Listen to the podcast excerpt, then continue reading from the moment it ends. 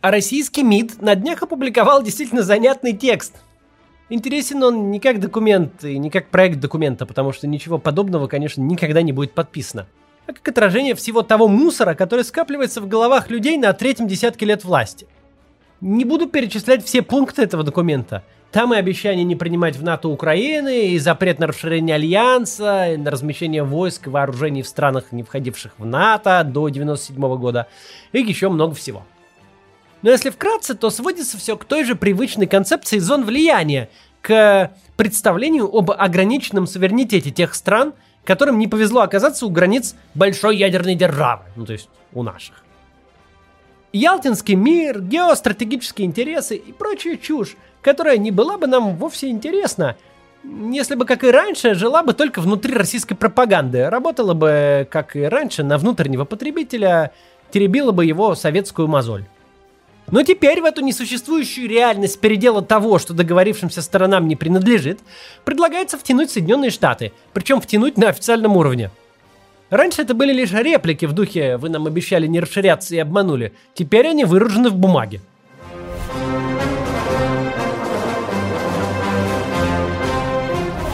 Сейчас принято называть концепцию зон влияния устаревшей, но на деле она не устаревшая. Она всегда была довольно фантазийной. В чем заключалось влияние Советского Союза на социалистический блок? На чем держались лояльные ему правительства? Они держались не на каком-то княжеском ярлыке, выданном в результате Ялтинской конференции, не на разделении мира с Соединенными Штатами, не на правах собственности. Влияние это заключалось в очень простой штуке – в силе, в советских войсках и советских базах, которые стояли по всему региону, в советских танках, которые можно было отправить в любую точку в любой момент. Это не было никаким новым миропорядком. Это были старые, добрые, давно знакомые человечеству оккупационные режимы. Едва оккупант утратил возможность эти режимы поддерживать силой, от них ничего не осталось за полгода. Никакой внутренней легитимности за полвека они не обрели. Ваши зоны влияния – это места, куда вы можете безнаказанно ввести войска – Помимо этого, нет никаких возможностей контролировать национальные правительства, диктовать им внешнюю и внутреннюю политику, определять список их союзников. Так, посмотрите рекламу свитера, и потом купите свитер, пожалуйста, с трамваями, а потом дальше поговорим. Ну, если не купите, тоже поговорим. Когда-то Катя подарила мне на день рождения свитер с трамваями. Очень клевый подарок со смыслом, очень его люблю. Если вы давно меня смотрите, то знаете, что я всегда говорю, трамвай со всех точек зрения лучший и самый удобный вид городского транспорта. У нас в городских проектах есть даже инициатива, которая предлагает вернуть трамвай на Садовое кольцо. В общем, я и трамвай – единое целое. Говорим «кац», подразумеваем трамвай. Через несколько лет мы решили сделать свой мерч, и свитер с трамвайчиками стал первым продуктом. Только мы выполнили его в более спокойных тонах, чтобы можно было носить каждый день. Свитер довольно теплый, но не жаркий, очень удобный и мягкий. Совсем не колется. Мы специально отказались от колючей шерсти пользу мягкости. Там состав 87,5% акрил и 12,5% полиамид. Мы довольно долго отбирали поставщиков пряжи, фабрику, которая изготовит свитеры, тестировали, выбирали лучших. Так что в качестве и долговечности сомнений нет. Много экспериментировали с различными видами вязки и остановились, на наш взгляд, на самом удачном – это двойное плотное переплетение. Такой свитер хорошо держит форму и не распускается, даже если его где-то случайно там зацепить нитку. Модель.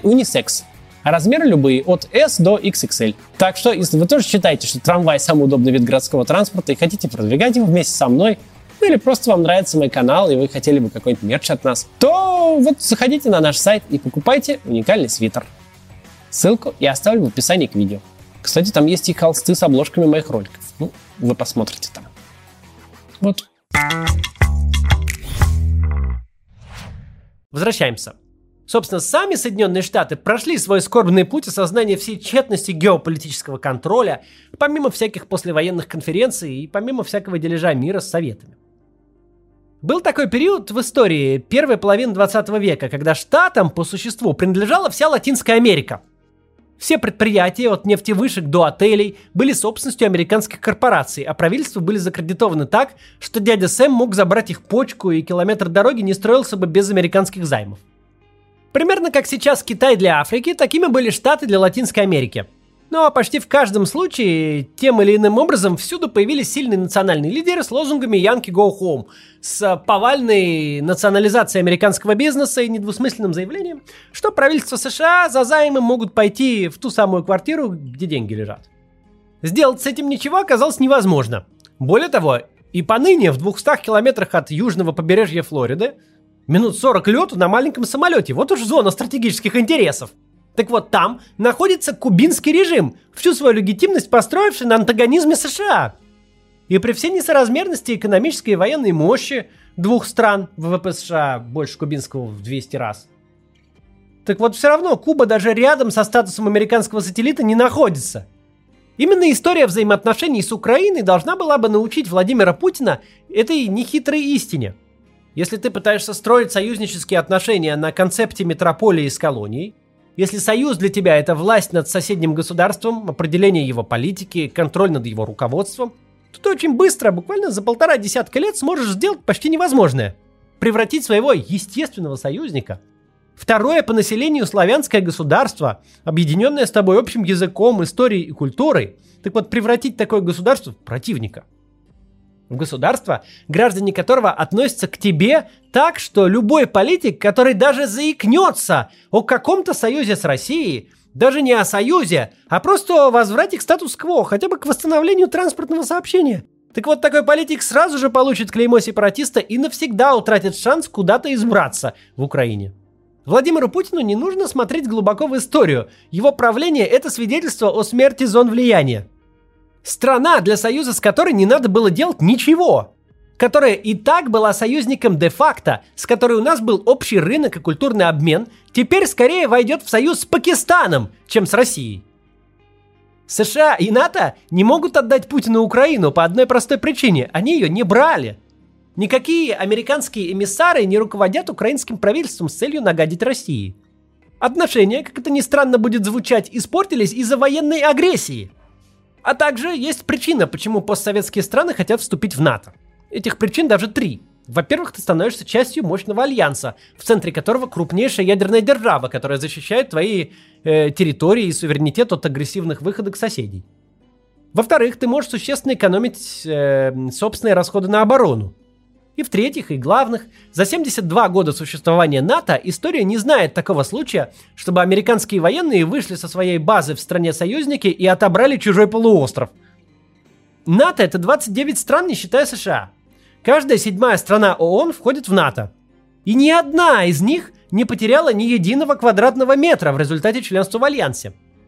В этих странах шли митинги, менялись правительства и президенты, были конституционные кризисы, чего только не было – Страны НАТО даже воевали между собой, как Турция и Греция. Франция в 1966 году вышла из военной организации НАТО и выгнала штаб-квартиру Альянса со своей территории. Представляете? Но ни разу не пришла Америка с заявлением, что-то вы тут неправильно себя ведете, у вас недружественное нам правительство, идите-ка сюда 51-м штатом к нам. Никто не стал свергать французского президента Деголя, который называл борьбу против НАТО своей последней битвой. Ирония в том, что само поведение Владимира Путина в борьбе с НАТО – это ответ на вопрос, почему страны хотят в НАТО, а в ОДКБ к России не хотят. Когда на входе в союз нужно оставить суверенитет, в такой союз никто не захочет. Никто не хочет в союз, который прямо запрещает участие в иных союзах, где есть прямое противопоставление. Если ты с Россией, то ты против НАТО, и наоборот. Собственно, а почему вообще? Россия не воюет и никогда не воевала с НАТО. НАТО не угроза России – НАТО с двух сторон окружает Россию, по суше с Прибалтики, а по морю через Берингов пролив. И никогда, даже в тяжелейшие годы, когда Россия физически не могла кормить собственную армию, НАТО не предпринимала попыток к нападению, в том числе и после прихода к власти Владимира Путина. Вообще в отношениях Путина с Западом есть четкая дата водораздела. Это легендарная Мюнхенская речь 2007 года – Сейчас в это трудно поверить, но в начале своего правления российский президент позиционировал себя как вполне прозападного политика.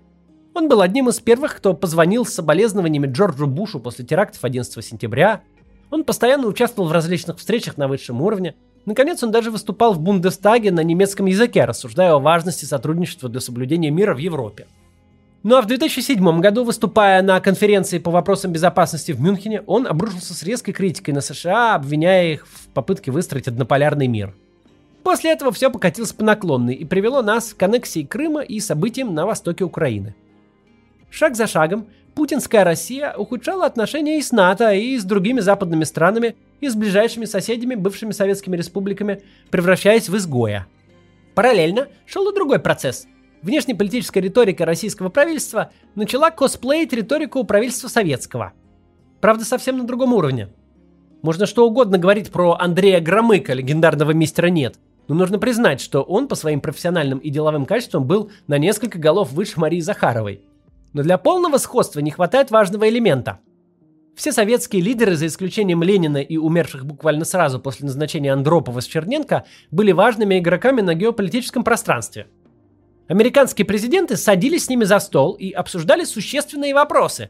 Раздел тех самых зон влияния, как со Сталиным в Ялте, ядерную программу и разоружение, как с Брежневым и Горбачевым и так далее – с Путиным же в период после Мюнхенской речи, а особенно после 2014 года, ни, никто ничего подобного обсуждать не стремится. Если президенты с ним встречаются, то это меньше всего похоже на Ялту 2.0. Вместо того, чтобы открыть карту мира и разделить колонии, они почему-то начинают спрашивать про политзаключенных и нарушение прав человека. Владимир Путин, с точки зрения своего мировоззрения, продукт 60-х, 70-х годов, когда он учился в школе и в университете, когда он познавал окружающую реальность. Нет ничего удивительного, что он видит мир таким, каким преподносила его советская пропаганда. Это мир, в котором существует противостояние двух систем, двух идеологий. И в этом противостоянии неминуемо победит более прогрессивная идеология. Угадайте какая. Но опять же, можно совершенно справедливо ругать Хрущева и Брежнева за самые разные вещи. Но это были люди, которые своими глазами видели настоящую большую войну и прекрасно осознавали, чем грозит человечеству новый конфликт. Поэтому они всегда останавливались, даже если до катастрофы оставалось буквально полшага, как во время Карибского кризиса в 1962 году. Несмотря ни на какие идеологические различия, они понимали, что нужно периодически садиться за стол и договариваться о взаимных уступках, чтобы не превратить планету в ядерный пепел. Таким образом, между передовицами правды, по которым учился Путин, и настоящей внешней политикой СССР была огромная разница. А еще огромная разница есть между СССР и современной Россией – Напомню, что Ялтинская конференция проходила в феврале 1945 года. Советские танки уже форсировали Одер и двигались к Берлину. До краха гитлеровского рейха оставались считанные недели.